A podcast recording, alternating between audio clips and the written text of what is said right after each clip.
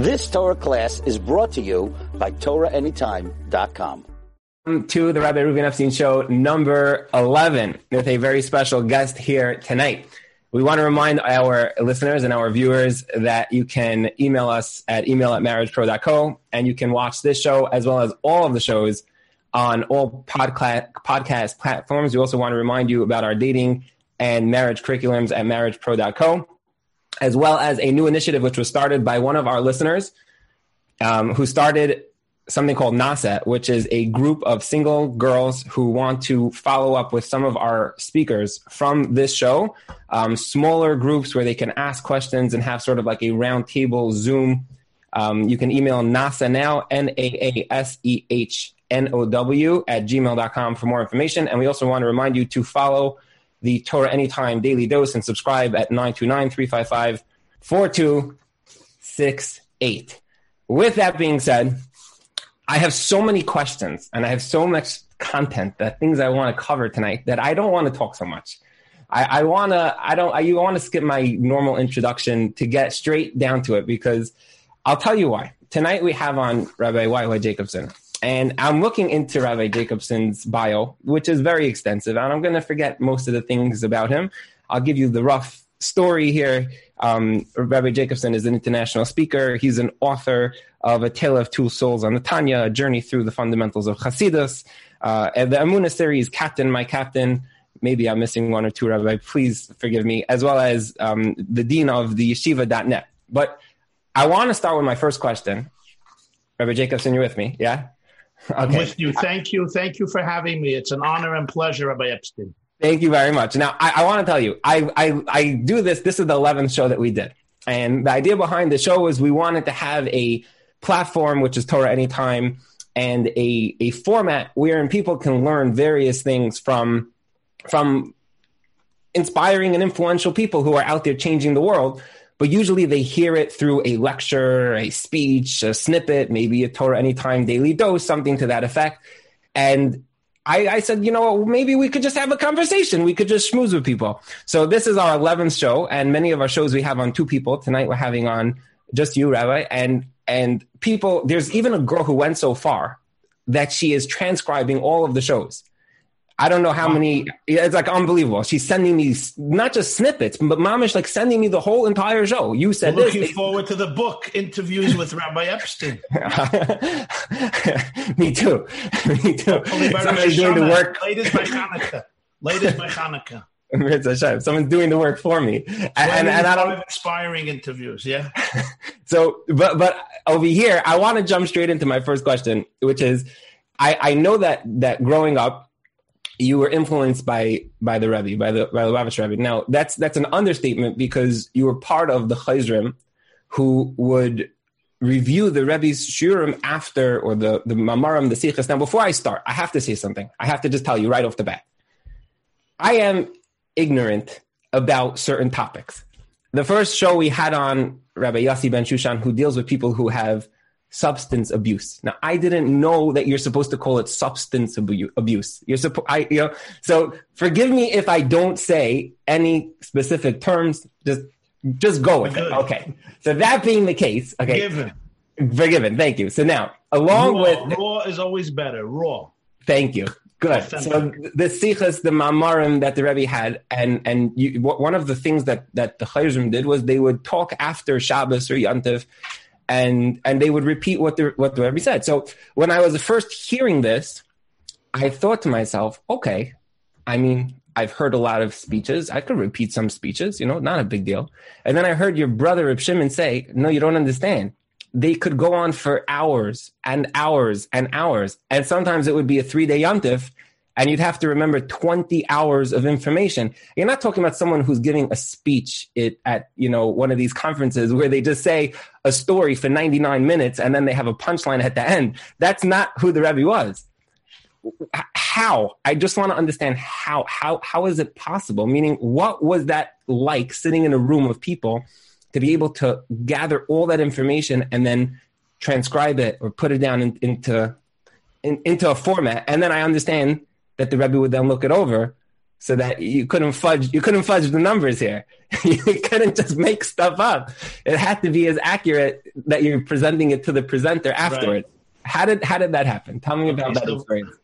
So very briefly, uh, to say that this was a stressful experience would be uh, an understatement, but uh, it would also be fair and just to say this is one of the great privileges of my life and one of the greatest uh, experiences that I think I'll ever have in my life.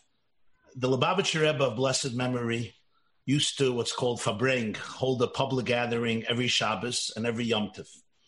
And uh, he would present shiurim or sichas, talks, maimorim, for many, many hours. A Farbrengen could go from three hours to 11 hours. And this is Shabbos, Yom Tov. There's no recording devices tape recorders. For those who remember tape recorders, Aleim Mashallah. nobody's writing, nobody's recording. Everything has to be memorized. Now, the Rebbe wasn't a person who would tell stories and jokes. Each sikha could be an hour, an hour and a half, two hours, 20 minutes, 40 minutes. And they were extremely intricate and profound. There could be a sikha, a whole long shir in a Rambam, in Karbonis or Avodah or Tuma and Tara, a whole long Rashi on the Parsha, a sugi in Bavli or Yerushalmi, sugi in Kabbalah, Jewish philosophy, Chassidus, Machshava, Chakira, a deep pilpul in Rishonim and Acharonim, in Halacha, contemporary discussions, discussions on Hashkafa, education, outreach, kiruv, inner struggle. And it went on for hours, hours. And as you know, he was a, a brilliant, brilliant man. Thank you. Brilliant man. And his knowledge, I would say, you know, he knew he knew every line of every commentary of the Vilna Gaon on Zohar. Uh, he knew every Malbim, he knew every Yerushalmi, he knew Kisvei Harizal by heart. I'm not talking about Bavli and Rambam and Shulchan Aruch. And the Rebbe wouldn't read from notes. He wouldn't read from notes, and he wouldn't tell a lot of stories. It was not entertaining in that sense. And it was very, very profound stuff. When I was a young bacher, I was asked to join a group. It was a small group headed by a man who's an elderly man today, Rabbi Yoel Kahn Shlita. And they were, so to speak, the oral scribes. And our job was to memorize to the best of our ability the Rebbe's shiurim and presentations, his sichas, maimorim. And right after Shabbos, meet and review it. And Rabbi Yoel Kahn would review it, and the arguments would go on for hours trying to reconstruct the material. Notes were taken, and then a whole week there was a group of people that would sit and transcribe it on paper. And from this were created the hundreds of volumes of the Lubavitcher Rebbe's teachings. Wow. Now, how did you, how did you, I just want to understand, how did you, a 15 year old Bacher, now, how did you even understand he's quoting your Yerushalmi? Most 50 year old men haven't opened the Yerushalmi. yeah. Yeah. So I guess, uh, well, I, had I have an older brother, Simon, Simon Jacobson, Rabbi Simon Jacobson, who joined that team. And I guess when I was a younger child, I used to be stand at the Rebbe's Farbrengens from a very, very young age. And I just, I guess, developed a certain niche. And, you know, we would review at Shabbos after the Farbrengen or Yom Tif. And I guess he felt that I had a certain skill for it. So at a very young age, you know, he suggested that I uh, join him and the team. And uh, I had the privilege of doing it. Until today, I want to tell you, till today, the moment Shabbos ends, my wife knows. Psychologically, I'm stressed. It's now 30 years. The Rebbe passed away in 1994. So 26 years ago, the Rebbe's passing. But till today, the moment Shabbos ends, I something happens because it, my brain, yeah, my brain remembers that Motzei Shabbos. I knew I'm not sleeping all night. Sunday I'm not sleeping, and Sunday night I'm not sleeping, and it was such intense work. But it was really incredible work. You really had to uh, prepare yourself as best as you can. The real hachana was just to sit and learn and steig nonstop.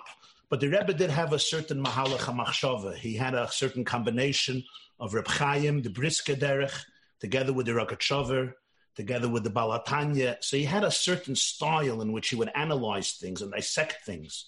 Mm-hmm. they were very creative, very, very fascinating. I didn't understand everything, but I tried to absorb. So sometimes I wouldn't even understand, but I would try to absorb his words. And then later it can be reconstructed. Reconstruct it, I hear. You saying you could study it later, but you're just hearing Sometimes, it? Sometimes, yeah. In fact, in fact, one of the keys to memorizing talks for hours, and this is interesting. Whenever you want to memorize something, is you have to be completely empty when you're listening. Meaning, there's no thinking about the fact that you're thinking. If you're thinking about the fact, wow, this is a great shear, he's brilliant, it's awesome, it's inspiring, I'm going to use it, then your ego is in place.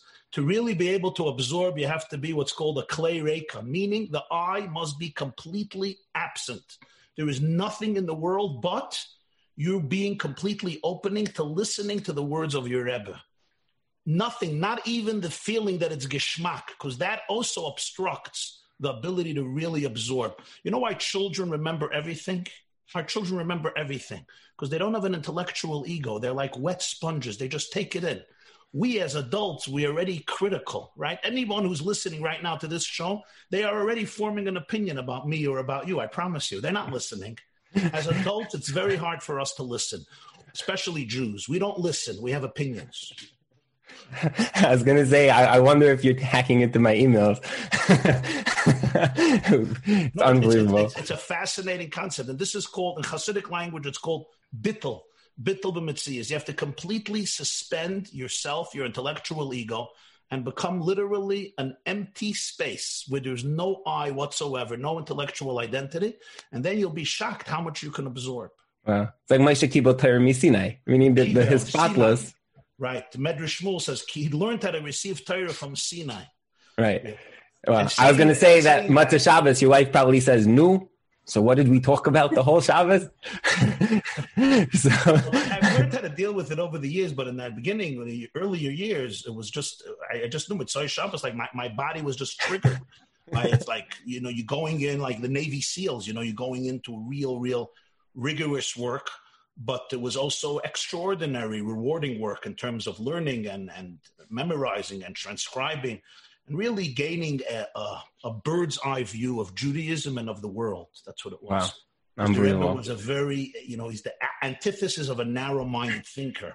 His scope was just always so global and, you know, Nigla and Chassidus and Kabbalah and Machshava and Mechker and everything converged into a seamless whole. It was so refreshing. He could speak about a Rambam and Hilchas Niske Momen, about a bull goring another bull, and then apply it to psychological struggles of people. It was just so wow. so refreshing to be able to see that synthesis and mosaic of Yiddishkeit. Very rich, wow. very rich. Now I want to come back to, to, to the Rebbe in a minute, but where did you? Wh- who else at that time in your life? Like who other? Who, which other people do you have like a, spe- a specific Rebbe who influenced you to like get into where you are today, or somebody else that you were close close to within I don't know, your family, I see this like somebody else that had an impact yeah, on my, you? My, my father of blessed memory was a great influence on me.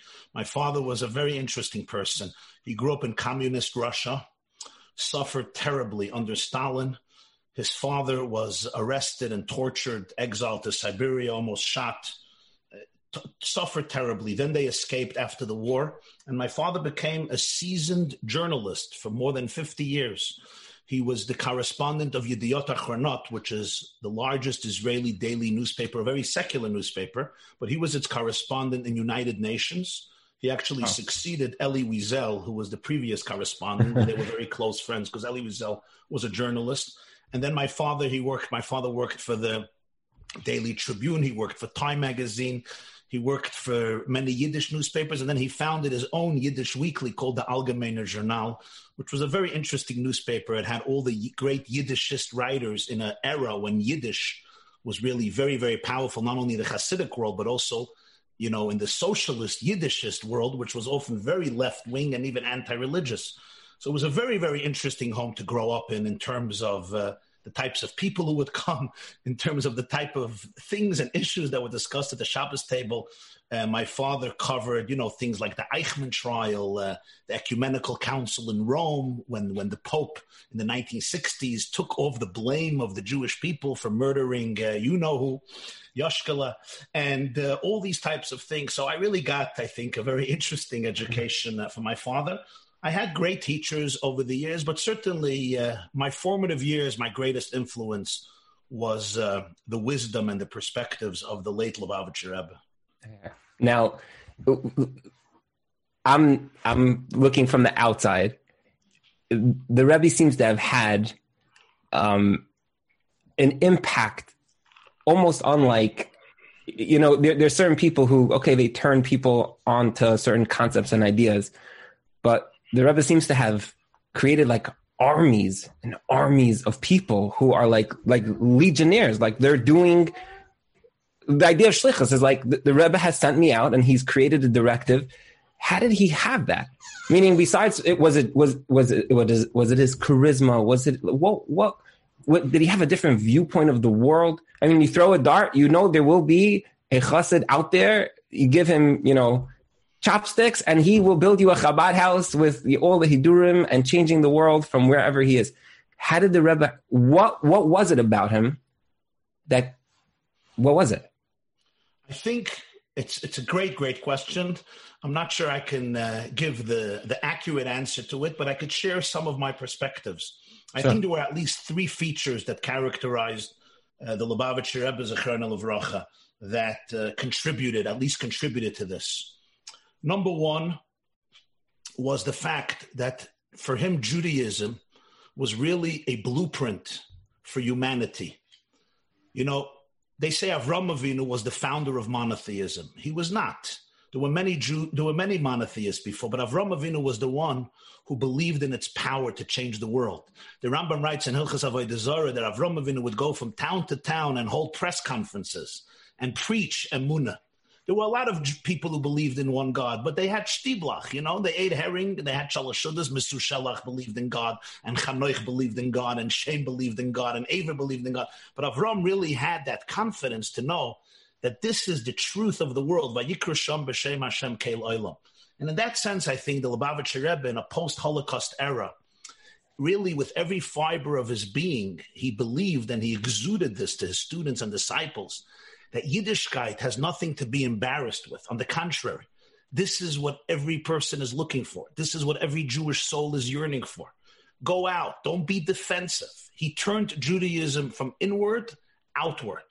He believed really in that vision of Lesakin Olam B'Malchus Shindalad Yud, that we could and we must transform the landscape of planet Earth. And he spoke about it, he taught it, he demonstrated it.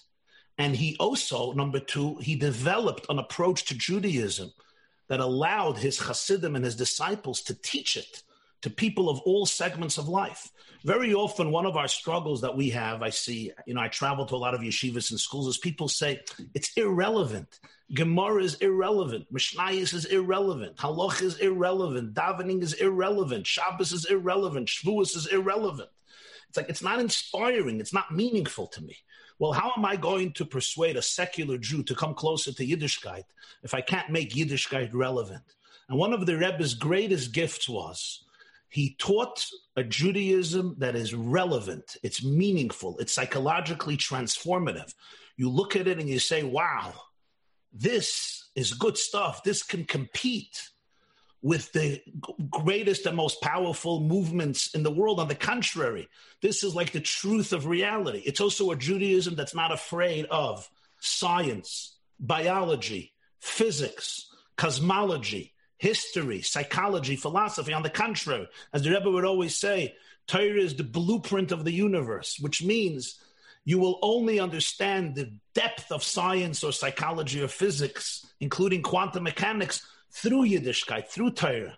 So that all embracing, universal, extremely relevant message resonated with a generation of his students who realized that, yes, with this material, we can go out and change the world and bring Dvar Hashem to the world. The third aspect I would say is maybe the most important is the Rebbe was an incredible, incredible mentor and leader. What do I mean? There are teachers who create wonderful students. There are leaders who create extraordinary followers. The Rebbe was the type of leader who knew how to create leaders. He knew how to imbue people and empower them with the confidence that you can go and change the world. And he did this with thousands of young people. And I'll be very frank with you. I grew up in yeshiva. I had a lot of cl- I had a lot of classmates. Not everybody was brilliant. Not everybody was charismatic. Not everybody was talented. Not everybody was resourceful. And many of them, if you would look at the trajectory of their life when they were 16, 17, 18, you may see it as more, you know, plain and simple, maybe a little mediocre. Today, I visit their communities and I see the Rebbe took ordinary people and he made their lives extraordinary. I think it was Shakespeare who said, There are those who are born great, there are those who develop greatness, and there are those where greatness is thrust upon them. The Lubavitcher Rebbe thrust greatness upon every person he met. He did not believe that you're small. He loved saying that every Jew is a piece of infinity. If you're a piece of infinity, you're invincible, you are powerful, and you have the koyach of the Meshaleach, of the Ribbono Shel Olam, to change the world. When people grow up with this wow. real inner conviction, then, to quote General Montgomery, the difficult we do immediately, and the impossible takes a little longer. I love that line. I love the line. You are a shliach of, of the Eberster, so yeah, yeah. The Rebbe loved quoting a chkira. Rabbi Yosef Engel is one of the Goine Poilin. He passed away in 1920. Rabbi Yosef Engel is a sefer Lekach Toiv. So the Rebbe would always quote a chakira. He opens up Lekach Toiv with the chakira. What's the getter of a shliach? Three levels of shlichus. One is that the action is the shliach. It's just that by doing this, I'm yoitze the meshaleach, or that the action is attributed to the meshaleach, like a long arm, or that the shliach himself during the shlichus becomes the meshaleach, and he proves from around 40 places in Shas, different him. So the Rebbe would say, whichever darga you are, whichever madrega you are, but remember, you have the koyach of the Mishaleach. Uh-huh. I hear. It's funny now that you're saying it. I could just imagine that the the sugya of shlichus is probably the sugya. Of, I'm not talking about. It's probably a well studied sugya in in in yeshivas and chana. I hear. Okay, so. yeah. And now, where, where, where, do you, where do you learn shlichus from? Arbayim. The Gemara says Kiddushin amalef that it says all the Yidden have to shech the korban Pesach. The Gemara says it's impossible. For me, you learn shluchish aladam kamaisa. So the Rebbe would say that this shlichus you learn from Yitzias Mitzrayim. Why? Because the moment you realize that you're a shliach of the Ribbono Shel Olam, you can go out of all of your meitzarim, all of your confinements. Our confinements in life come from the fact that we we surrender to a life of quiet desperation. We don't identify that we are manifestations of divine infinity in this world. So Yitzias Mitzrayim is the core of Shlichus. Wow. I want I want to ask you a question because you know doing this show has opened me up to a very diverse audience, something that my regular shurim have not necessarily um, reached, Great. or some people. You know, it's it's an it's an interesting dynamic of what's happening. Um, and Baruch Hashem, all, all, all the teva. But I'll, there's a segment, a lot of people who reach out to me and they say, I think I have a kayach to give a, a share in Rambam or in Chovos Halevavos or I could be, you know, the next speaker. I could be the next whatever. And I'm like, Gavaldi, go ahead and do it. You know, and they're reaching out. They want guidance, questions. But in a certain sense, what you're saying here, and I've I've had different people over who are part of Chabad, and they all say the same thing whether you're a, a kindergarten mora or whether you're they have a certain fire. I am doing shlichus here. I'm I'm I'm I'm on fire. I'm I'm like I'm jumping into the deep end, and then it, it will grow. Meaning my platform will grow. Today I'm teaching this. Tomorrow I'll be teaching this. What? I'm sorry. Jumping over the deep end, not into the deep end. over, over, and and, and the, the, idea of, of like accepting achrayas is a certain is a certain key to success. Because a lot of people they're like thinking like, you know, if I took another five minutes in my day to do this and this, and it's like, no, you're not not thinking big enough. And when you think big enough, the, just the, think the even Rebbe, bigger. The Rebbe was a very tolerant human being. I saw him for many years. One thing he could not tolerate when he saw that people are squandering their potentials. He could not tolerate it. He wanted every single person to become like a world leader, like he once said at a Farbrengen, he said these words. He said, I would be happy if in Crown Heights I'm left with nine people so I can daven with a minyan. Everybody else, please leave. Go build Yiddishkeit, build bridges, build yeshivas, build moisters, build mikvahs, build camps, build shuls, build shiurim. Build, build. I'm happy to stay here with a minyan. Now, most rebbes after the war, their goal was to build a huge kahila around them. The Lubavitcher sure. Rebbe said, "I'm fine with nine people. Everyone else go." he, he did not. He could not. He did really could not stand when people looked at themselves as small as insignificant, as valueless. He was wow. just allergic to that to that philosophy. Wow. Now I think it it left a very deep impact on people who came in contact with him. Certainly his Talmudim, his his Hasidim, it just it, it it changes you. When you have a person who believes in you like that, you start believing in yourself. You're never the same.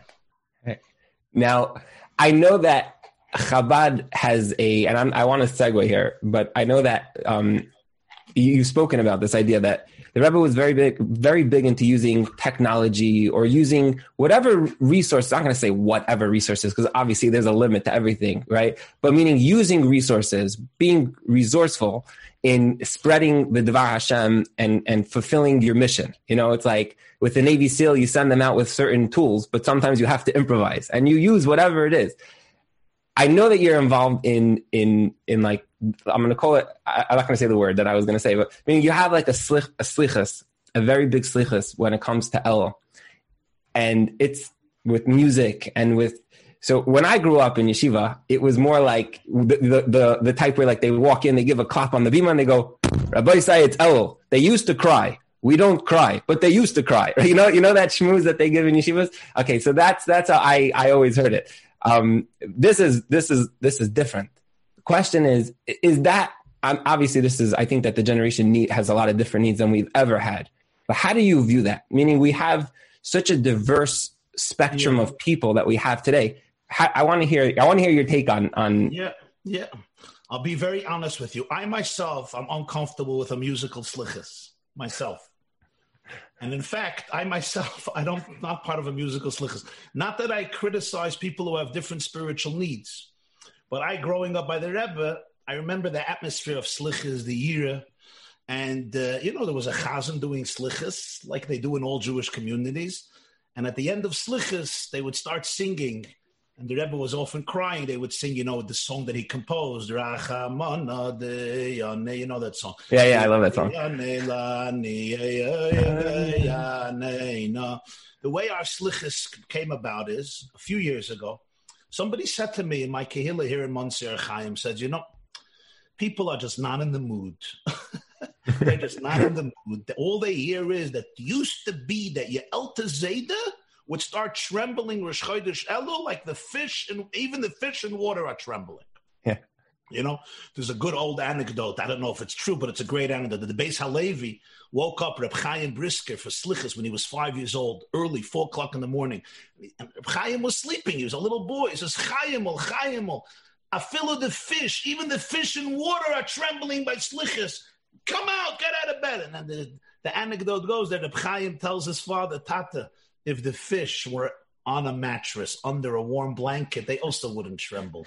so people were saying, you know, we hear all these stories, but it's not speaking to us. Maybe you could fabrain a little bit before slichas. So I said, fine. And we really we improvised. It was Mama's the first time. It was not streamed live. It was just the people there. And people started to sing the gunim. Somebody took out a guitar. And it was a transformative. We sat for a few hours till one o'clock in the morning. I even said then a line from the Tzemach Tzedek that I want to tell you.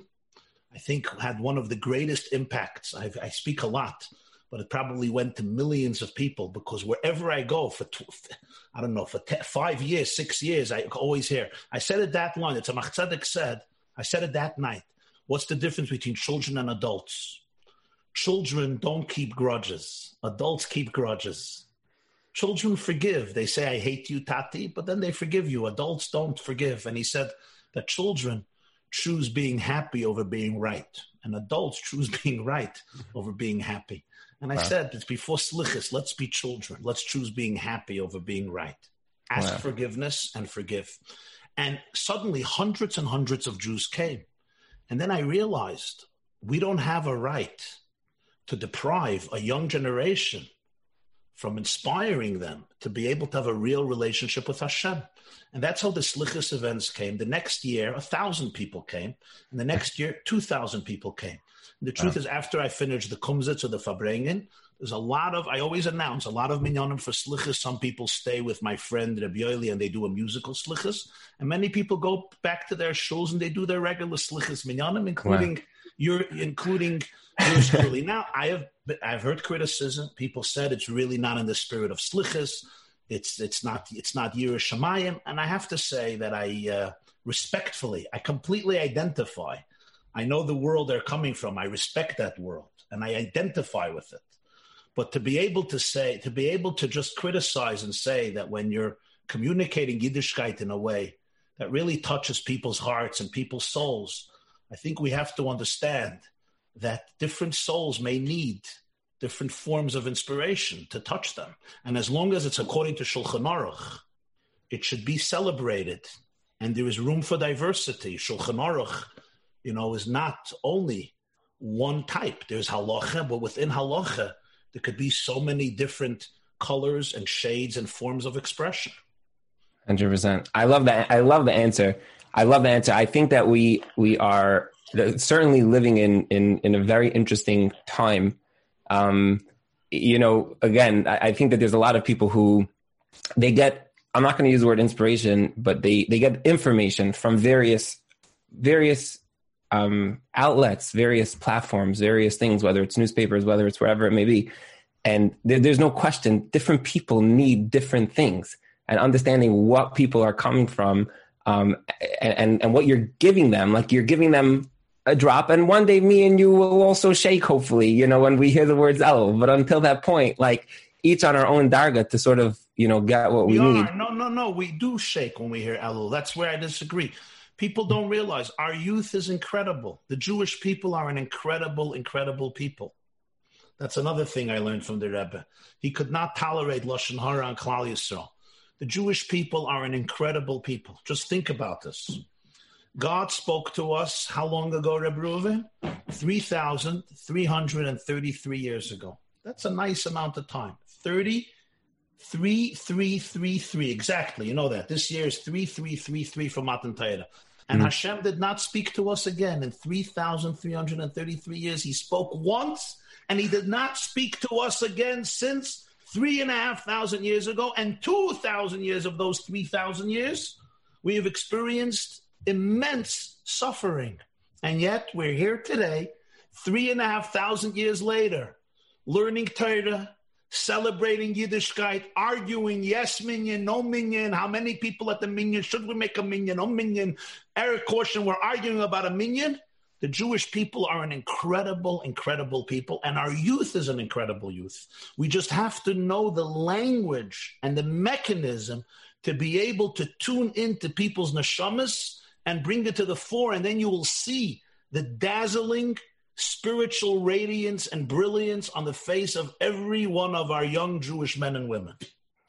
Yeah, I love it. I love it. Now, you and mentioned before. My friends, my friends say, "Why do you do it this way? I do it this way." I say, "Listen, my friend, there are 15 million Jews. Unfortunately, most of them are assimilated. Even those who call themselves religious, trust me, many of them are struggling deeply, and a lot of things are only on the outside. Okay. Even if I get by an event 5,000 people, and even if there's 30,000 people watching live, or 40,000 people watching, there's another 13 million Jews for you to deal with. Instead of criticizing and judging, go change the world, go do something, teach, inspire, kindle sparks, embrace souls. There's so much work to do. Everybody today must become an ambassador. The word shlichus should not be hijacked by Chabad. What's that Joey Newcomb song? You don't, you don't you don't have to be Chabad to want you know it's such a it's great not Sakin Oilam b'Malchus Shindalad Yud is not only a Nusach Chabad, it's in every it's not Nusach Ashkenaz, Sfar, Dari, Yemen, Eidut HaMizrach. the Seforno writes, the Seforno writes, Today is Beis Sivan, the day that Hashem said, "Va'atem tiyuli mamleches koyanim v'goy kodesh." Asks Rabbeinu Avadia Seforno, the Italian 15th century great sage, what's Mamleches Kohen and Vigoy Kaddish? What every Jew is a melech, every Jew is a is a is a priest, is a prince. And he says, yeah, every Jew is charged with the responsibility to influence all of civilization. There's so much work. Instead of criticizing, go do. Light up the world wow. in your way, in your way. Wow. I love it. I love it. Now, you mentioned about traveling around to different communities. Um, I've heard, I want to hear your, your, your experiences and all that, but um, something that I've heard on the show from various speakers um, was specifically about the South African community. So many people have mentioned, they said, you know, they're inspired by so many different places. And they said, South Africa has a certain. So I want to ask you specifically about that because I know you were there. I know you went to, to, to Sinai Indaba. Um, I was in Sinai Indaba twice. And I actually, just now, last few weeks, I had two lectures with South Africa community. We had thousands of Jews from South Africa thousands of Jews. We wow. did one right before Pesach, Zoom, and the yeshiva.net, and we did one a few days ago. And tomorrow I'm doing with Cape Town, the whole Cape Town community. Thousands wow. of Jews come together to learn. So What's the secret? South Africa has a special gift. There's a lot of Achdus there. It's a relatively small community, 50, 60,000 Jews in Johannesburg, uh, 15, 20,000 Jews in Cape Town, probably less, 10,000 Jews.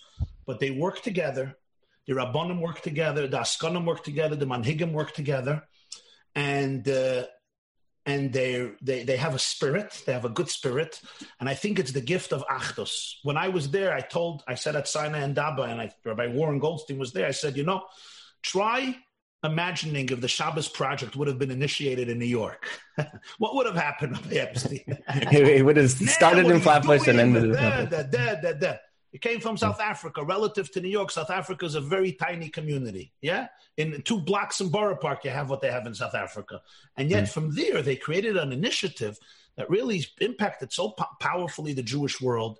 Um, mm. There's also a Varmkeit. They're warm people. They have a, a they have a Varmkeit, and it's interesting that Africa, South African community originates from the Lita, you know, Lithuania. The Panovich Rav, Rav Kahaneman, Zeichet Tzadik Levroch, Rabbi Yosef Shlomo would go almost every year to fundraise because a lot of his community in Panovich in Lithuania migrated to South Africa. He used to raise money for his moisdus in Bnei Brak, including the hmm. Panovich Yeshiva and uh, they had a, they have a certain kavod Torah, a certain environment. Even those who were secular and go playing golf on Shabbos, but there's a certain respect respect for a shul, respect for Yiddishkeit, respect for a Rav.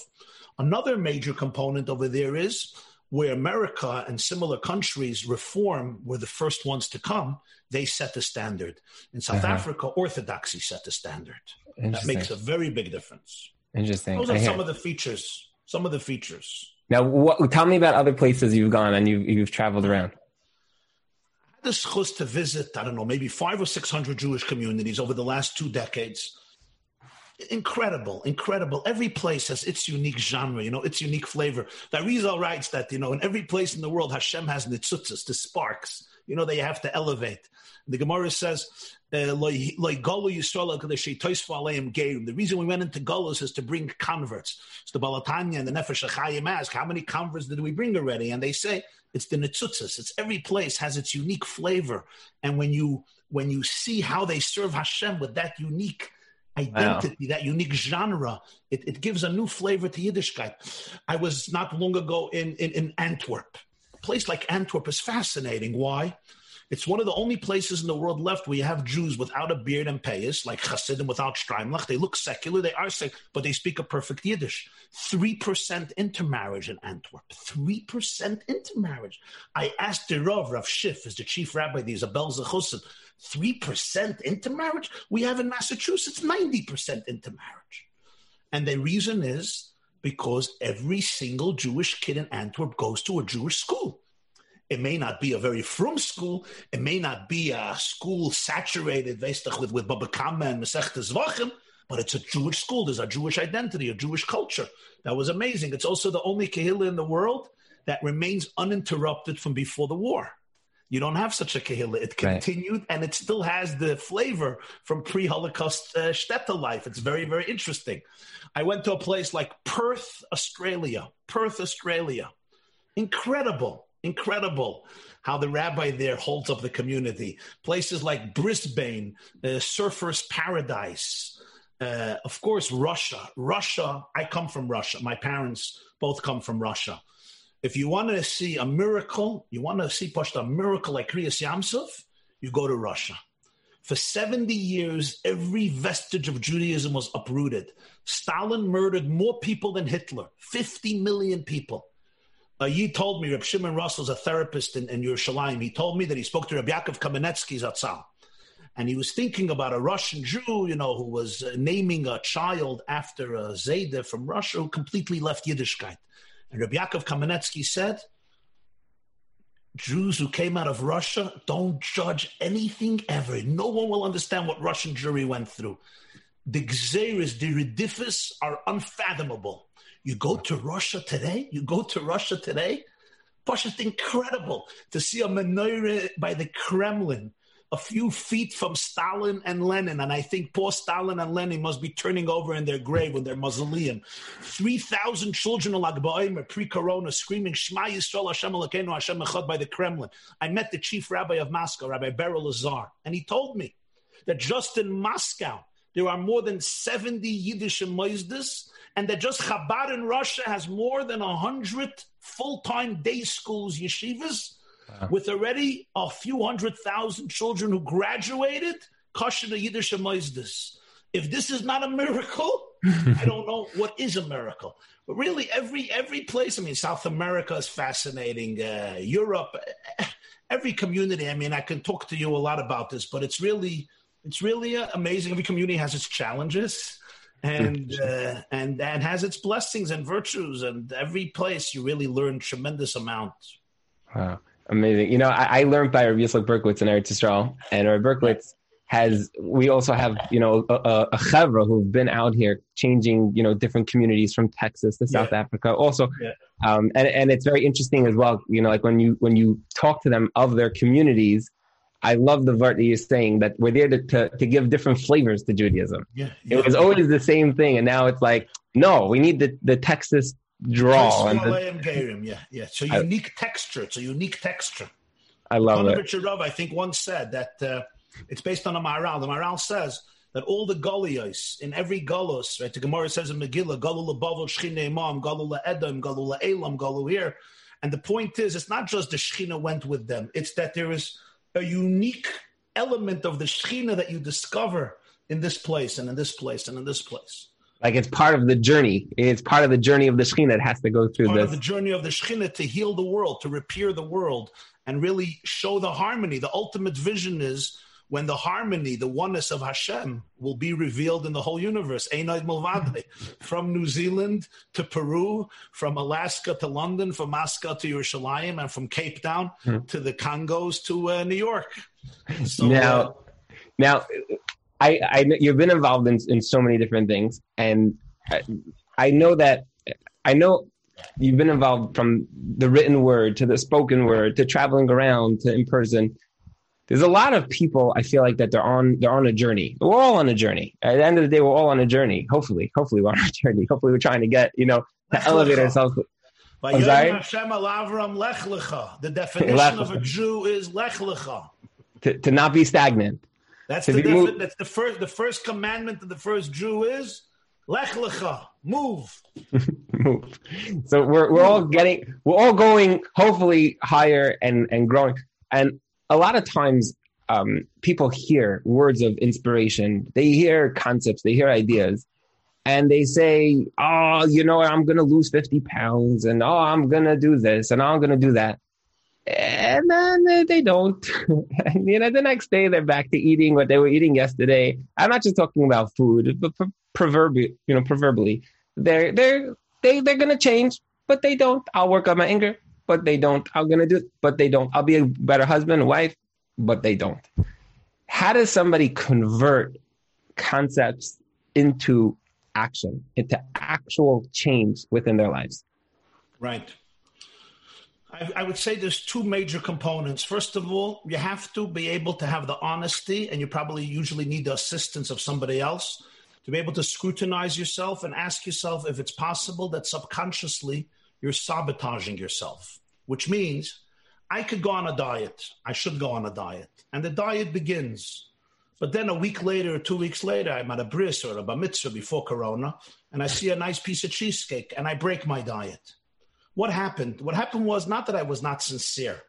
What happened is that there are certain underlying root issues in my core. They may be unconscious that are causing me to sabotage myself. Maybe it's a deep fear of success.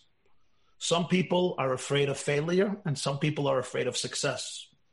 I often tell my students, you know, we often say people are afraid of their darkness. I'll tell you something people are sometimes much more afraid of their light.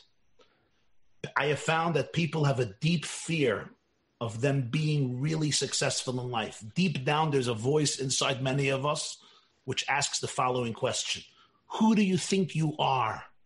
to be successful, to be gorgeous, to be powerful, to be influential, to change the world, to have a beautiful marriage, to have an amazing relationship with your children, with your grandchildren, to be an incredible Jew, to be an ambassador of love, light, and hope. Who do you think you are?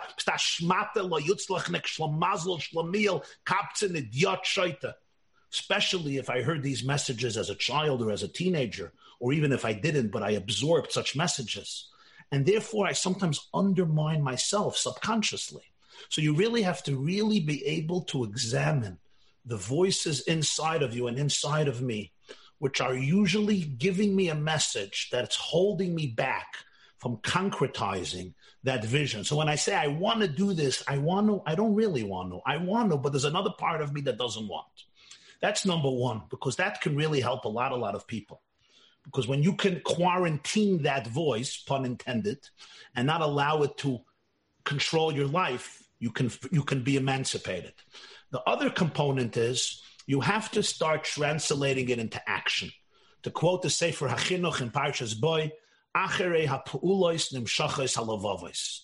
Get out there. Do something. Start writing, make a blog, make a shiur, reach out to people, build an institution, make a movement, create an organization, make a chevra, make a chabura, do something. When you start doing things, action changes reality. And today in psychology, we know that changes in the body are the most powerful sources of healing. It used to be the model was CBT. You have to change your thoughts.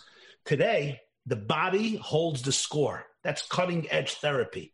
It's about the physical self. That's where most trauma is. It's also true in the positive. Meruba midatoiva. Start with maisa bepoil, hamaisa Start doing something with your body. Get it off the ground. Yes, there will be criticism. It will be imperfect. But the moment you start something in actuality, now other people know about it. They create this feedback. There's an energy. So you allow the actions to drive you. Don't wait for inspiration to precede the actions. Let the actions trigger the inspiration. You will go much further. Are you saying that if somebody has has has a, an idea in their brain, whatever it is, let's say be a better husband, a better father, whatever it is, put put enough tension on the line that you're doing something different today than you did yesterday. Yeah. And keep keep recycling that around over and over and you will eventually see something turn around. Yeah, the Mishnah at the end, the Mishnah at the end of Peah in the negative, but the same as in the positive. The Mishnah says if somebody feigns blindness, or that he's a cripple, or that he's lame, he won't die until he becomes that way. The other way as well, the Mishnah says, if somebody is poor and makes himself rich and doesn't take tzedakah, he will die a rich man. It's the mindset that actually creates the reality. A person is living like a rich man, you create that energy. It's a Mishnah and. Wow. If I'm living like a poor man, I really create that energy. But it's also very important to be able to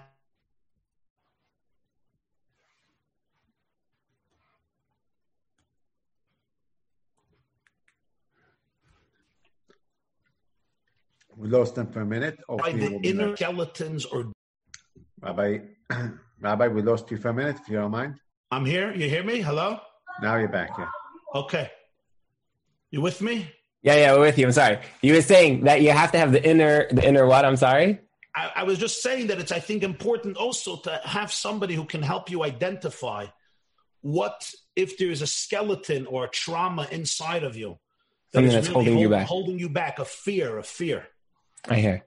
Could I'll you tell me you, about many years ago? I started to write essays. I send out an essay every single Shabbos, and a lot of people get it. I don't know. I have uh, maybe twenty five thousand people get it, and they send it out to other people. And I remember the first week I wrote it, I never took writing lessons, and I didn't go to a yeshiva with such good English. Let's put it that way. Uh, and I wrote it, and somebody close to me looked at it, and the person said, "You're not embarrassed to send this out. You're not embarrassed to send this out." now, at that moment, I knew, okay, that remark could literally stop me from sending out another essay for the next 50 years. And then I said, you know what? I'm going to get an editor. And I sent it out. I got a lot of criticism and I learned from the criticism. So it's very, mm-hmm. very important not to be afraid of people giving you negative feedback. It's one of the greatest thing that stops people. How do you know when how do you know when to listen? Excellent question. Excellent question. So the, there's three type the three types of people, okay? There are people you don't have to listen to because they just have an axe to grind. They're jealous, they're bitter, they're miserable. You don't even have to listen.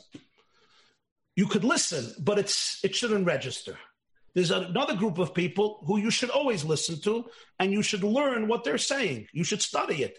They may make an interesting comment, but don't define your career based on them. And then you have to have a few individual people in your life, real rebbes, real mentors, real guides who you trust people whose judgment you trust, you trust their love, and most importantly, you trust that they want your success. And those uh-huh. are people you should really listen to. Those are the three groups of people. Listen to everybody, but some people let it, you know, let it just slip off. Second group, listen, and if there's something to learn from it, learn from it. But don't let it define your life. And then you have to have individuals who really can help you get to the next step. And, and remember, ultimately, it's about your conviction. If you know what you're doing is right, and you know that this is this is the way where your neshama wants to go, you go for it. Because mm naysayers you will find always, always. I'll mm-hmm. tell you a beautiful, beautiful vart. When Yeshua sends the two spies to Yericho, Kalev and Pinchas, the Haftarah of Shlach, says he sends Meragle Cheresh. So the Gemara says in Saita, he told them, Asu atzmachem kacharosh, and make believe you're deaf. So people will talk in your presence because they think you're deaf. They won't think you're spies. So I, somebody asked the question, you think people are so stupid? Two two strangers come and they make believe they're deaf. I'm going to spill all the beans. the shot is he was telling kacharosh. When you're about to conquer Eretz Yisrael, everybody will tell you that it's a bad idea you have to be able to know how to be deaf. Wow. Anybody who did anything great had to be deaf to endless criticism. It's not going to work. Not going to work. Da, da, da, Who do you think you are? There's much greater people than you. You don't have money. You don't have this. You don't have confidence. You're not talented. You got to be a little deaf.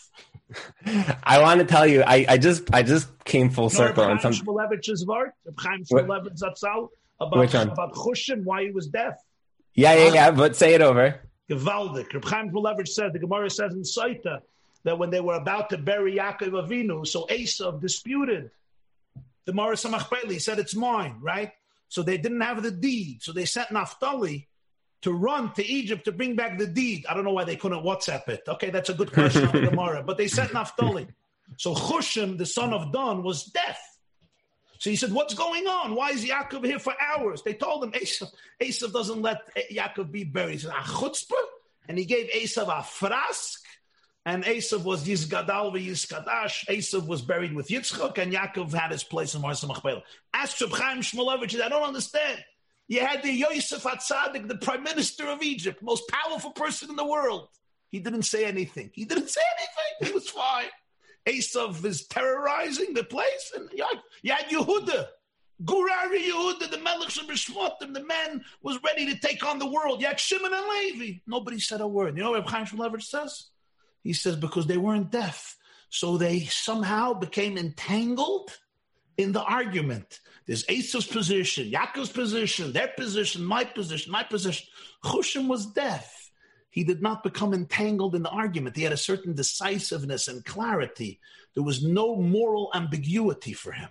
It's a wow. very powerful insight. I've seen it, you know, debates about Israel and their enemies, Israel, Iran, the Palestinians, you know, we often get entangled. Are we a genocide? Do we believe in genocide? Are we apartheid, ethnic cleansing? You know, sometimes you have to learn from Chushim. Don't allow these foolish arguments to entangle you because they're traps.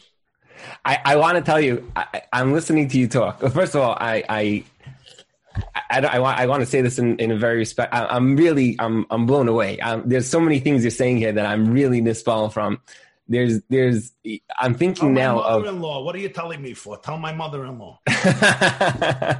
I'm thinking. I'm thinking again. I've never been to Farbrengen. I've never been to, to any of these things. But right now, I would, right now you're at Farbrengen. Right oh, oh, this is it. This, this is, is it. What do you think I? I didn't realize. Farbrengen is two Jews who love each other connect heart to heart, soul to soul, mind to mind. That's a Farbrengen. Okay, so fine. This is my first Farbrengen. My wife is sitting off camera. Cake, I don't, don't know if you know this. I'm at a Farbrengen right now. Rabbi Reuven, you don't need cake. You don't need herring. You don't even need vodka. All you need is a genuine heart and a genuine soul. That's it. Okay, so I, am I'm, I'm happy. I'm happy that I finally made it without even knowing what I was showing up to. But I want to tell you that I, I, I would imagine because what you just said, what you just said has been something that has been you ha- you gave me such clarity and something that's been on my mind for the last few weeks and months. You know, I'm in I'm in the business world. I'm an accountant, and even as accountant, you know, within my firm, within other businesses that I'm involved with, you're always asking people for what do you think about this? Is this a good deal, a bad deal? Should we do this? Should we do that? And you just said something that's so clear to me that you should listen to the people who want your success. Always, yeah. My mind is mamish blown yeah. because it's it's so and, and that's the idea of a rebbe. Obviously, is somebody who who's further up ahead than you, and a friend is somebody who's maybe you know similar. But that's the key. That mamish is the key. People who love you, people who are not jealous of you, they want to see you fly. They want to see you successful. Anybody else you're wasting your time with. I, I, Amish. I, I, have to tell you, what, what, what bringing what's bringing me back to the idea of the Farbrengen is that what I'm thinking is, is that is that it's not shot that they have. Again, you have to tell me because this is my first Farbrengen, and you only sang one song. but but the idea the idea that there's a, that there's a song involved is more like it, it, it's a I, I mamish want to get a bananas right now. I have to tell you, I mamish have such such such a happiness from what you told me because it's been on my mind and I hear different people say different things on different business decisions and life decisions and things. And and sometimes it's hard to, to differentiate between the naysayers and you know the ones who you should talk and be listening to. And you think everyone has a good concept, a good idea. You should listen and try to filter it out. But you just gave me so much clarity. So I, I again, I, I, I, this is my first Farbrengen, but I would imagine that they're not just dancing because it's like it's eight thirty, we got to dance. It's more like it's time to dance from the inside. Hanefesh. Yes. Yeah. Sometimes that, the response to certain a certain energy is only dancing. Yes, I, I, I mamish feel it right now. I have to tell you, I mamish feel it right now. Now, a question for you. you. I want to tell you something. Yeah. I heard this from the longtime leader of OU, Reb Tzvi Hirsch Weinreb, you know, the editor of yeah. the Koren English Talmud. Um, I heard this from him, and, and he's not a Chabadnik at all. so he's not choshed of, you know, sometimes Hasidim are suspected, you know, they have to build up their, their Rebbe. And this, I heard this from him, Pel Peh. Yeah. And he told me, he said he was a Rav in Maryland, uh, such a lesson in life. He was a Rav in Maryland, late 60s, early 70s.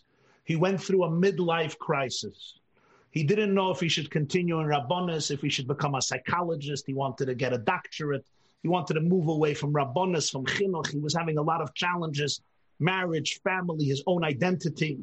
Now, he was a Talmud of Rabbi Yoshe Ber Soloveitchik Zatzal. He was a Talmud of some of the great literature Rosh Yeshivas, but he didn't want to consult somebody who knew him. He wanted to like get an opinion from, you know, just completely somebody from a different world. I heard this from him. He said, I called, he told me I called up Rabbi Chodakov, who was the secretary of the Lubavitcher Rebbe. And I said, he said, I didn't want to say my name. It was private. I said, Rabbi, can you give me an appointment with the Lubavitcher Rebbe?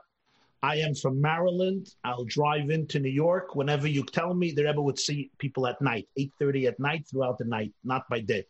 I'll come. I just want to be with him a few minutes. I need, I need advice for my life. And he told me the words he said is Doret Ayid from Maryland. This is a Jew from Maryland. Okay.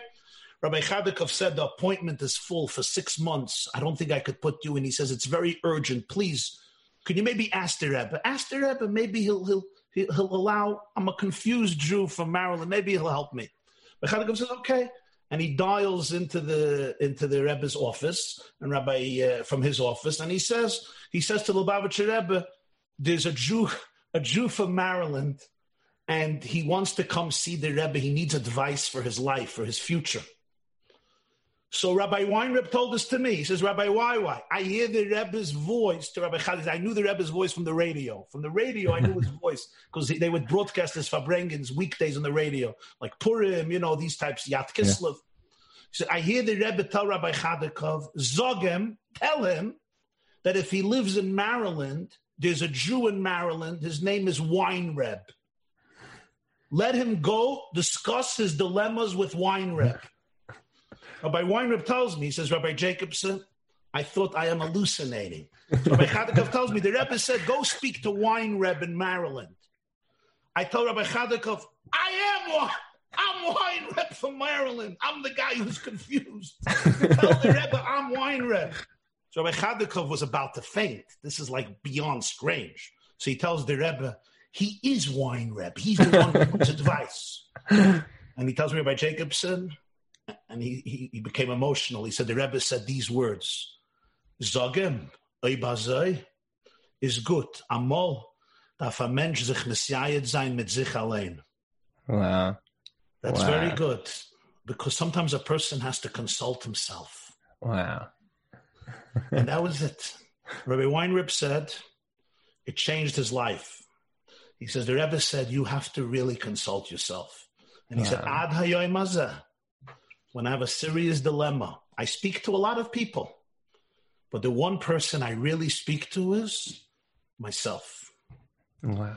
And I think it's so important for people. Of course, you should get advice and get advice from people who want your success. That's the people you want advice from. But it's so important to have a real conversation with yourself. Very, wow. very important. Wow. This is such powerful, unbelievable ideas. Um, let me ask you a question. As as an out again, I'm I'm like as Litvish as I don't know what the metaphor is. I don't know what the metaphor is, but I mean, I, I, I I'm, I'm, I'm not from. live in a world where we're all one. Trust me. So, so I, I have to tell you, modern North, that's all one. So I have to tell you that my right before Mashiach, right before Mashiach, Klal Yisrael becomes one. Doesn't mean we all agree on everything. It doesn't mean we dive in the same nusach.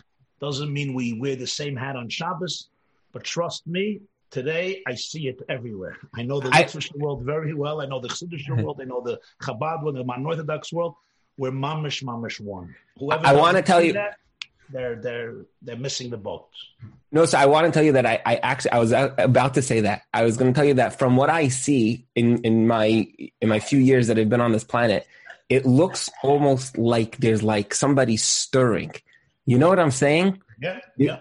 So much interaction between so many things which almost didn't exist.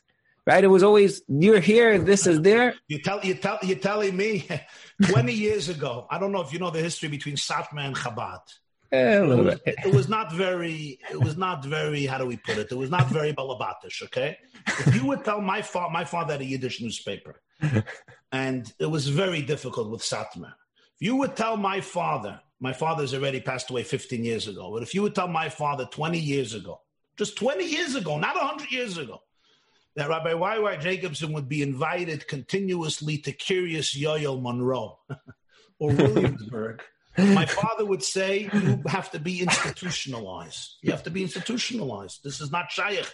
I was a kid, Motzei Shabbos, playing chess with my cousin, and somebody came with a big rock a car in front of our house on Montgomery Street and threw a huge rock into the window, and it fell one foot away from me. And that's wow. why I'm alive because of that miracle. And the person who threw the rock, unfortunately, was not a uh, mafiosonik from Italy. It was wow. Micheluni. There uh-huh. were terrible, terrible machlokes, and I don't have to tell anybody about the, the, different disputes between the Litvischer world and the Chabad world, and a lot of other disputes in Klal Yisrael. But today we have a phenomenon that is unprecedented. And for this we have to say Shechiyanu Vikimanu Vigiyanu. And it's not, it's not an external thing. It's grassroots, it's real, it's authentic. You know the Hatzalathon, you saw that Hatzalathon yeah, last yeah. week? They yeah. raised 15 million bucks. It was organized by three Lubavitcher kids, by three Lubavitcher young men, three Chabad young men who organized it, businessmen, successful businessmen who did it, friends of mine. And they did it, and then they, you know, and Lakewood raised two million dollars, and then Crown Heights a million and a half, and Borough Park two million dollars. It was incre- an incredible phenomenon. Today, if you have your your finger on the pulse of Klal Yisrael, you know that the Ribbono Shel Olam has brought us to a place of deep, deep unity. I know there's still machlaikas and we have plenty of problems and we got to deal with it, but that's that's petty. That's very petty, and it's not it's not from the pnimius. It's not from the etzem. At the core, millions of Jews they are fed up with strife and hate and, and mistrust and, and negativity and gossip. They're mamish fed up with it. You know, when I was a bachir, if you were a, you got up in your shul and you spoke against a certain community, you became popular. Today, you'll be booed off the stage. You'll be booed off the stage. People don't want to hear it. They don't want to mm-hmm. hear it. They want to hear a message that brings out that we are one. We are children of Hashem. We our neshamas are one. The Gemara says in Yerushalmi Nedarim that we are all limbs of one body. We don't have to agree with each other but we have to be able to trust each other. We have to be able to rely on each other. We have to be able to lean on each other to be here for each other. I don't need my wife to agree with me. I need my wife to be here for me. I need my wife to be able to trust me, and I should be able to trust her that she has my back and I have her back. That's what we need from each other. We don't have to agree about everything, although we yeah. probably agree on most things. What we, most important is that we have to be able to respect each other and love each other and trust each other. And I see it. I see it.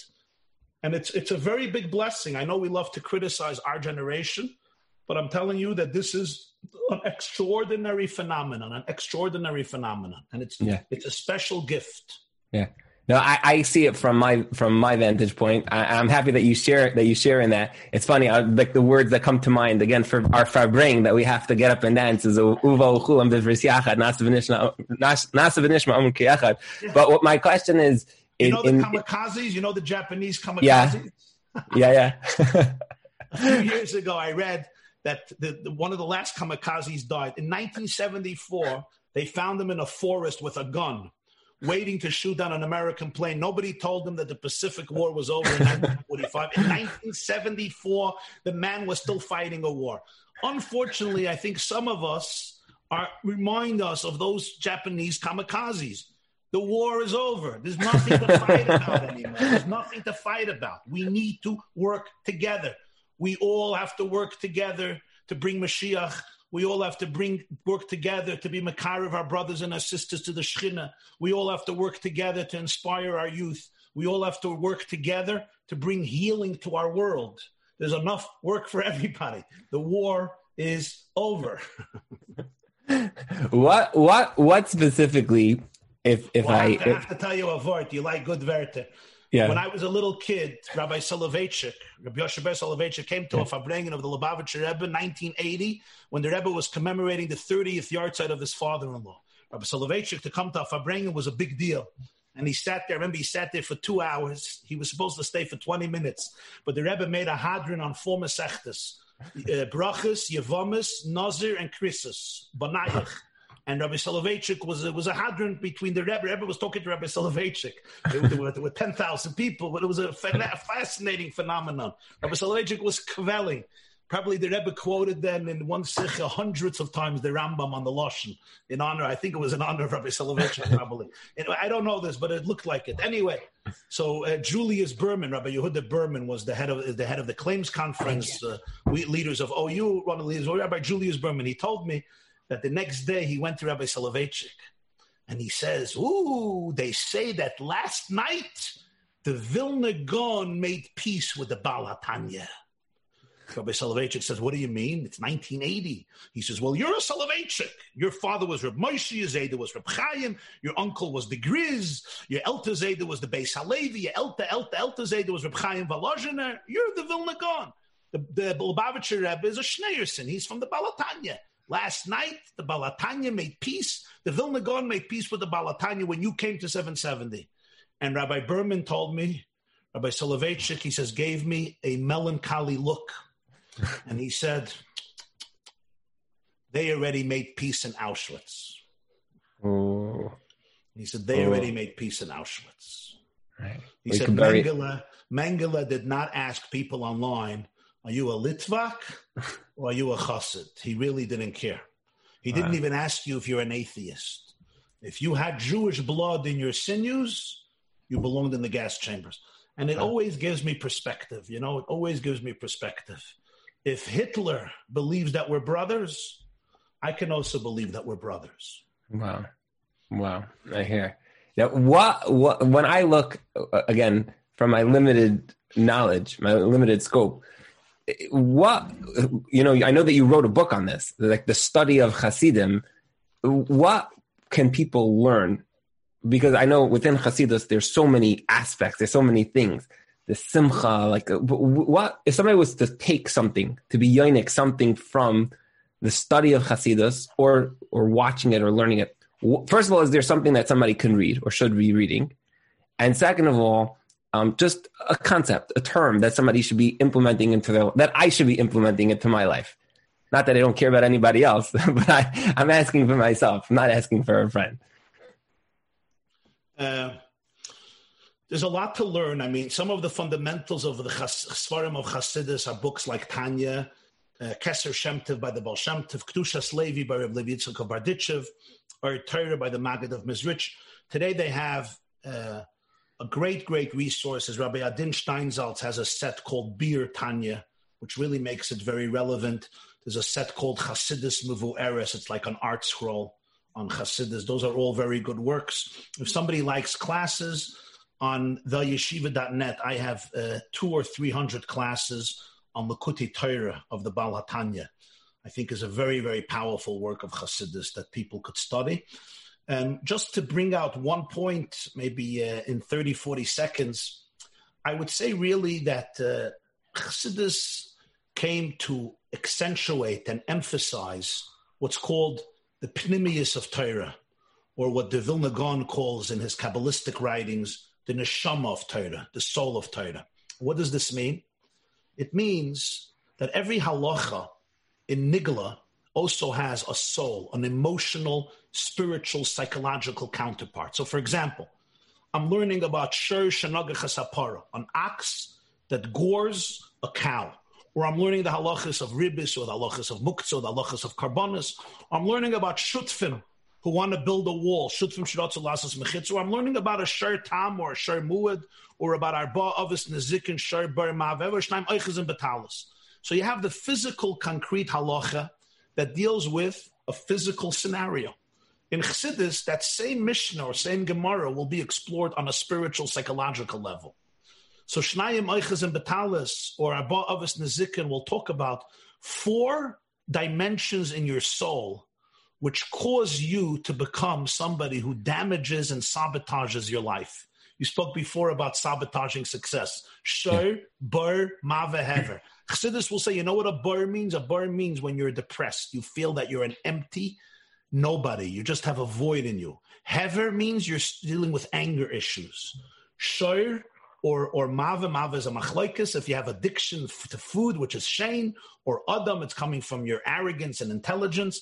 And shar, which means from my animalistic drives. I'm just giving one example. So every mishnah assumes now a psychological and spiritual meaning, and it's very fascinating because it creates a new relevance to every halacha, every story in Chumash. In the world of Chassidus, every story in Chumash, Yosef and his brothers, or Cain and Hevel, or Yaakov and Esav, or mitzvahs like tefillin, shatnas, are not just concrete halachas, but they represent what's called Teres HaNefesh, a journey of the soul. Another major component of Chassidus is the way it looks at God. Usually we see God as some very powerful, you know, king in heaven who rewards us and who punishes us, who has a contract with us, who expects certain things, which is of course true. But in Chassidus, there's a tremendous emphasis on what we call Einoid Milvade, that Hashem is not really a being. Hashem is reality. In other words, the word Hashem is really just another word for reality. Everything, the DNA of existence is divine energy. Basara Mamaris Nivra Ha'olam means everything is divine energy. So we are Hashem. We are all part of Hashem. We're all part of, of the divine reality, which means that serving Hashem is not just serving a king in heaven, it really means a relationship with your own deepest self, with your own pnimius. So a big focus of Chassidus was turning Hashem from a king in heaven into the ultimate core of your reality. In other words, Avodas Hashem means the ultimate relationship with yourself. I think another ah. major component is sometimes people look at Judaism in terms of a contract. It's like Hashem makes a contract with me. It's a checkoff list. You know, you do Shachris Mincha you learn, you do mitzvahs, and you get Olam Haba. And you don't, you get Gehenim. It's like you're an employee. And I think Chassidus emphasized very much the idea that there's an intimate relationship. It's not that I'm doing Torah and mitzvahs in order to have Gan Eden. Rather, I'm doing Torah and mitzvahs because Torah and mitzvahs is the ultimate Gan Eden. Because you and Hashem are mamish one. You're, you're an ambassador of Hashem. You're a manifestation of Hashem. A relationship with Hashem means a relationship with, with, with your deepest reality. There's nothing greater than that. Schar mitzvah mitzvah. The Baal HaTanya says the greatest schar of the mitzvah is the mitzvah itself. It's much. It's, it's even much much deeper than Gan, Eden. That's why Chassidus, the words reward and punishment were somewhat uh, not cancelled, but uh, hmm. they're a second tier. The main focus is realizing who you are, what it means to be a Jew. Uh, another major focus is the achdus of the neshamas. Another major focus is the fact that the world is one. The whole world is really one. These are some of you know interesting, uh, meaningful ideas uh, that are very uh, that are very much accentuated. They're not they weren't invented, but they're very much accentuated in the world of Chassidus. I would also say that in today's day and age, especially, there is so much spiritual competition out there. There's a lot of cutting edge spirituality and psychology and quantum physics and sophisticated Jews. If for them to really celebrate Yiddishkeit as something deep and meaningful, Yiddishkeit has to be very, very deep. And from my research, I have found that the writings of Hasidus really reveal that level of sophistication in Judaism, which borders on themes of quantum physics, quantum reality, string theory, uh, DNA, understanding of DNA, of epigenetics, of molecular biology, because it basically discusses Yiddishkeit and Torah and mitzvahs and spirituality from a very, very deep, deep, transcendent spiritual place. So, in that in that sense, there's also, I think, something very uh, compelling and powerful. Anyway, these are some of uh, yeah. very brief ideas. I, I have to be more on the yeshiva.net, that's for sure. I have I want to start studying this. Um, question, maybe our last question here. You had mentioned before about about turning mundane i'm not i'm going to call it mundane but seemingly mundane mitzvahs yamim tovim these kinds of things into something a little bit deeper meaning and more meaningful what could you share with me on Shavuos itself. It's coming up in a few days. Um, it, either a machshava, an idea, or maybe even just a practical idea how somebody can take this day and instead of just being about cheesecake and staying up, you know, it's very interesting because you watch people who come to learn. And I know this year is a funny year in, in that regard, if, if shuls will be open how exactly it will be. It's like people come in and they're like already like schwitzing, you know, like they need their coffee and then they come in and they need their candy and they come like we're like so geared up. What? How could somebody take their Shavuos this year and elevate it? I think the most important thing to remember about Shavuos is the idea that the Torah was given not to Malachim, it was given to, as the Gemara says in Masechta Shabbos, to souls who are here down here lamata in this world. And what that really means is, as it's explained, in, in, in Chassidus, there's a beautiful mimer from the Baal HaTanya, why Hashem gave the Torah in a desert. You want to marry your fiance, you know, take them to the Ritz Carlton or to the Hilton. A desert, a wilderness, a pastish, it's not the place of a wedding. But really, there's a very profound message here. And Torah was not given for people who live in a lala land. Torah was given in a desert to teach us that we have the resources and the ability to confront the wilderness inside of us. Within each and every person, there's wilderness. There's a part of us that's dry, that's parched, that's not cultivated.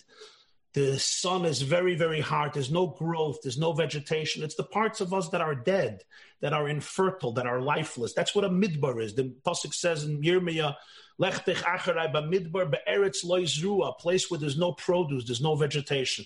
That's exactly where Matan Torah was. You know why? When you look in the mirror psychologically and you feel that there's so many parts of me that are they're just, they're infertile, they're disastrous, they're like a desert.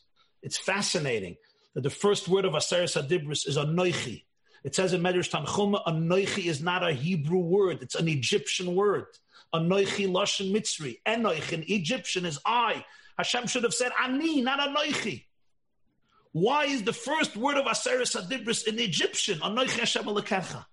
I once heard from the Lubavitcher Rebbe, he said a beautiful word to teach you that the purpose of Torah is ultimately to transform the Mitzrayim inside of you and the Mitzrayim in the world. It's in the midbar. It's when I look at myself and I see that there's parts of me that are not cultivated. It's a wilderness. I have trauma, I have toxicity, I have insecurities, I have demons, I have skeletons, I have negative voices, I have issues to work with. Don't be afraid. That's exactly where the Torah is given.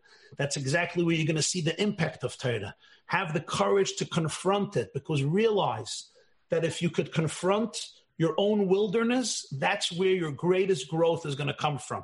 Your deepest growth, your deepest relationship to Torah is if you're ready to confront that which crushes you, that what that which makes you small, that which makes you into the person you don't like. If you could look at that and learn from it, it will allow you to become the greatest person in the world. Wow. I wanna I wanna just ask your your your your thoughts on something, and then I, and then I'm gonna let you go. Um, let you go. Meaning it's it's just to have this hour and a half. I don't know what I did to deserve this. Somebody waiting for a big shiur, so I'm just gonna tell them that I'm coming on in one minute. So ask your last question. Okay, my last question is just simple. That yeah, I I, I I feel like I feel like there's a there's a a push or or or a natural thing that somebody can tap into to sort of feeling if their neshama feels like it's pulsing and alive yeah. versus feeling empty and dead. And there's so many things in this world that give us external stimulation. Yeah. When you just ask your neshama, like, how do you feel this morning? You give it like a little checkup you're able to feel like alive. You learn a taisvis, you feel alive. And so much of what you talked about tonight, whether it's through learning the Nazikin, which part's holding you back, if you're able to tap into that, then Yom becomes alive and, and mitzvahs become alive and your purpose in this world comes alive. You're able to like feel your neshama like beating like a good, strong heart. Yeah. That, that, like, I'm feeling that from you. I'm feeling that from you. Wow. Thank you so much. Thank you for your time. Thank you for joining us. Um, thank, thank you, you, to everybody. You for the honor. Thank you for the privilege, Ebruven. My love and my blessings to you and your family, and continue with your avodah sakodesh. Amen, amen. Have a good evening. Have have a good evening, and thank you all for tuning in to this eleventh show. We Hope to see everybody again after Shavuos. Have a good evening. You've just experienced another Torah class brought to you by TorahAnytime.com.